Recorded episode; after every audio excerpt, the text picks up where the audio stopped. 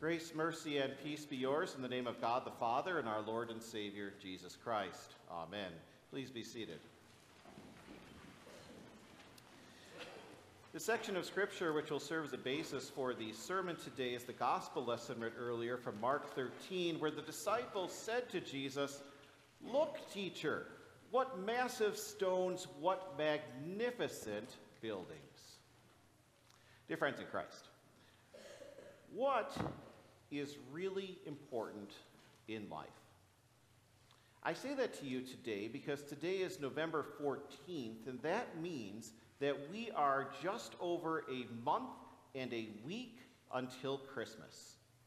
In fact, you could say we are 41 days till Christmas, but that's not how you say it. The way you say it is there are 41 shopping days until Christmas, which means that already, and then ever more so for the next many weeks, we are going to be told what is really important in life. All the things that you need. You must have this, you must have that. Your spouse or child must have this, they must have that.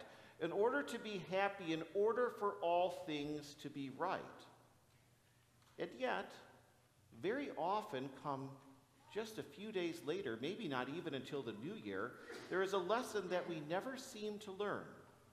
All that stuff, the shine of it, the allure, it fades and it is ever so quickly discarded.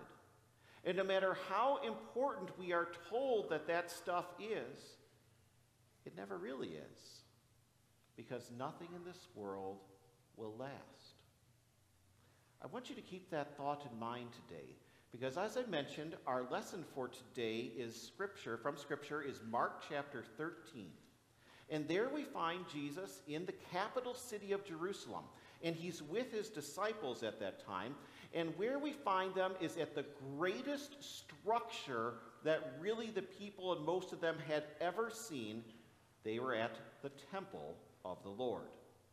And I mean to tell you, if you don't know about it, the temple was an architectural marvel of the day.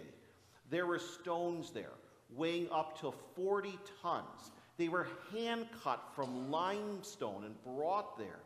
There was marble, actual marble surrounding the courtyard. There were columns that were crowned with gold. The disciples were there.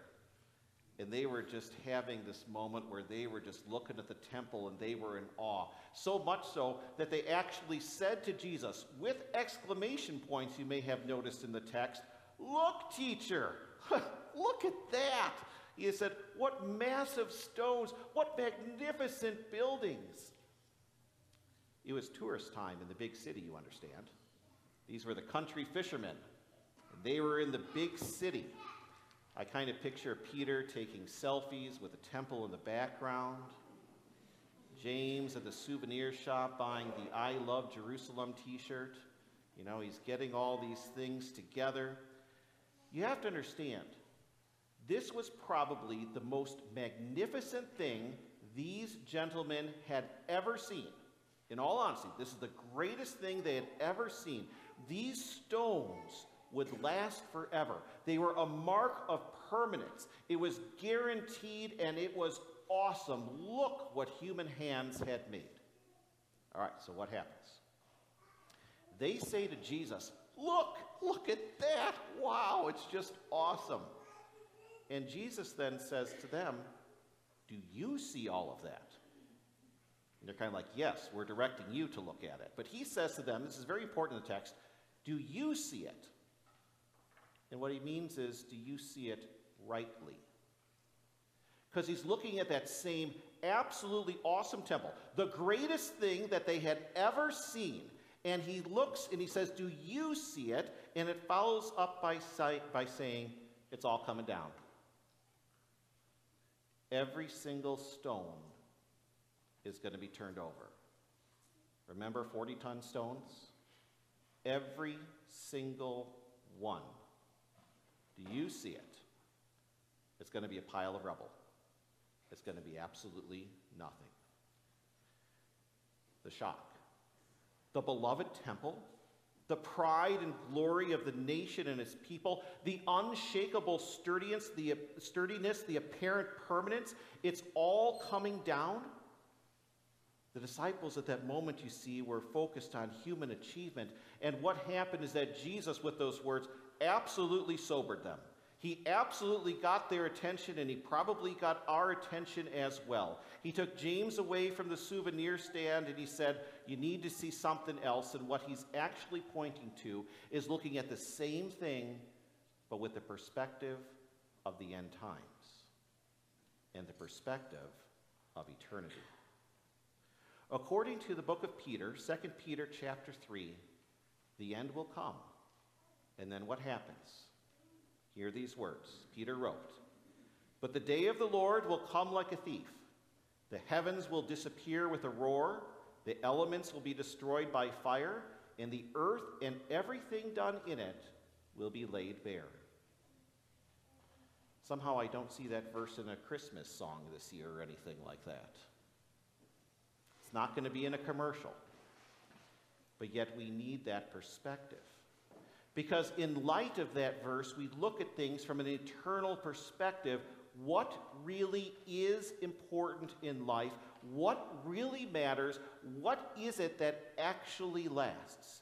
If it's not the shiny temple and all of those large stones, then what could possibly last?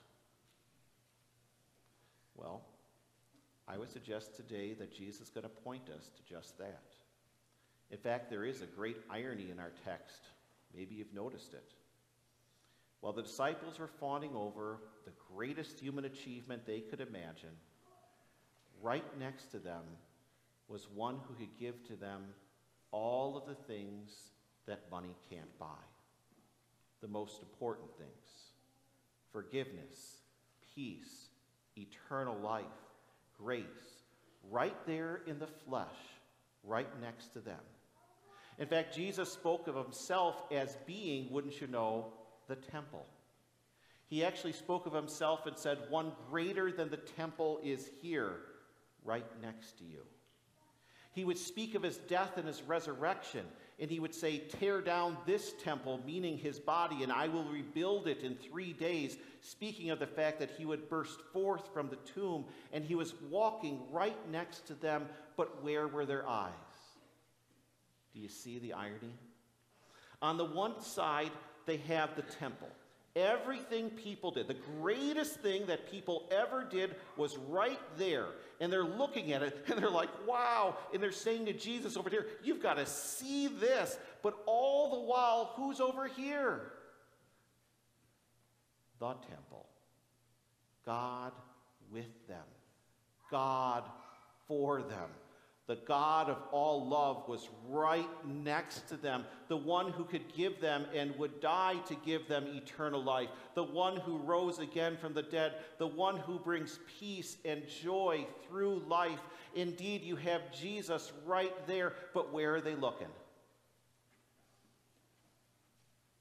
Wow, that's really shiny. Ooh, big stone. Neato. Jesus is right there. And so he was moving their attention from the false guarantees of this world to the certainty of all the promises we find in him. From the temple by which they were marveling at the works of man to the temple who is the Lord himself, who came to reach down and save sinners. From the temple that was doomed to destruction to the temple that would last forever, and the temple that says to all of us, You will not perish, but have eternal life through faith in him. From stones that would be thrown down to the stone of whom it is written of Jesus, This stone that has been rejected shall be the cornerstone. That means the foundation, the first stone for your very life, by which you stand and stand firm through every season of life through pandemics, through cultural insanity, through crises of family or health, we stand on that stone with the living temple that is Jesus Christ. Which brings me to this. I mentioned at the beginning, it's 41 shopping days until Christmas. But what's really important? Where's our perspective? Is it on the shiny things or the eternal things? Now, understand that I'm not opposed to shopping and gifts. I've got a couple ideas for myself, specifically Super Bowl tickets. I'd really like those. I mean, nothing too big. Um, I even think I have a chance. So, anyhow. But where is our focus? You see, I can't be against shopping all the way because I know that Christmas is when God came to do some shopping. He did. He sent his one and only Son, and he had his eyes on something. You know what he had his eyes on? You.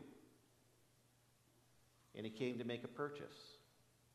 Not with useless gold or silver, but he shed his holy, precious blood to purchase us that is to redeem us away from sin and death, that we may be his own and have the gift of life. He came to do some shopping. And if we understand that, not only is our understanding and perspective changed, but then we also have a message, don't we? Well, all the world is going to be saying, wow, look at all that stuff. We're the people that get to go out into the world and saying, whoa, look, you got to see this. I have the most important and most awesome thing to show you, and his name is Jesus. He's the one that can give you a real treasure by which you last, by which you live forever. Which brings me to my final thing to say. As you heard at the beginning, it's Love and Thanksgiving Month at Zion. And I'm very happy, and I hope you are too, to be a friend and a partner with Love Inc. here in town. It's a partnership that is one of the ways that we focus on others that they would be loved and live. You understand that if Jesus looks at people and says, Wow, there's the treasure to live unto eternal life, then that should be in our heart as well. There are a lot of folks that for one reason or another, face challenges and problems that a lot of us, I don't think, have had to face. I'll simply make a one sentence comment upon my upbringing for you here. One sentence. I was raised by parents who loved me, provided for me, had me baptized, and taught me about Jesus. For all the things I could say about my upbringing, I'll just say that. And that has far reaching blessings. But there's a lot of folks who don't have that. Or perhaps they do, but have taken a wrong turn by their own poor choices. Regardless, some folks we know end up in a tough place. And while we're looking sometimes at the shiny things, Jesus would have us instead look at people. I was really happy. I didn't know about the laundromat situation until Deal actually mentioned it this morning. Wow. Some people really have some struggles there. $6 a load? Seriously? I had no idea. But here's the point if they're at Love Inc., it means that we have an opportunity to show God's love and grace to them, the very love and grace by which we have life eternal. So now is our time to look at our bulletins and see what's going on, volunteering our time gathering items, not giving people something that won't last, but understand it's an expression of love, because very often the greatest poverty is the poverty of love, and we do it Inc. That is, in the name of Christ. That we're saying, look, hey, we have something awesome to share. We have something great. You got to look over here. You got to look over here. God loves you and is with you. His name is Jesus. We give ourselves to serve and give to things, give people things that are eternal. Because what is really important in life? His name is Jesus. And so, in His name, Amen. And may the peace of God, which surpasses all understanding, watch and guard your hearts and minds in Christ Jesus our Lord. Amen.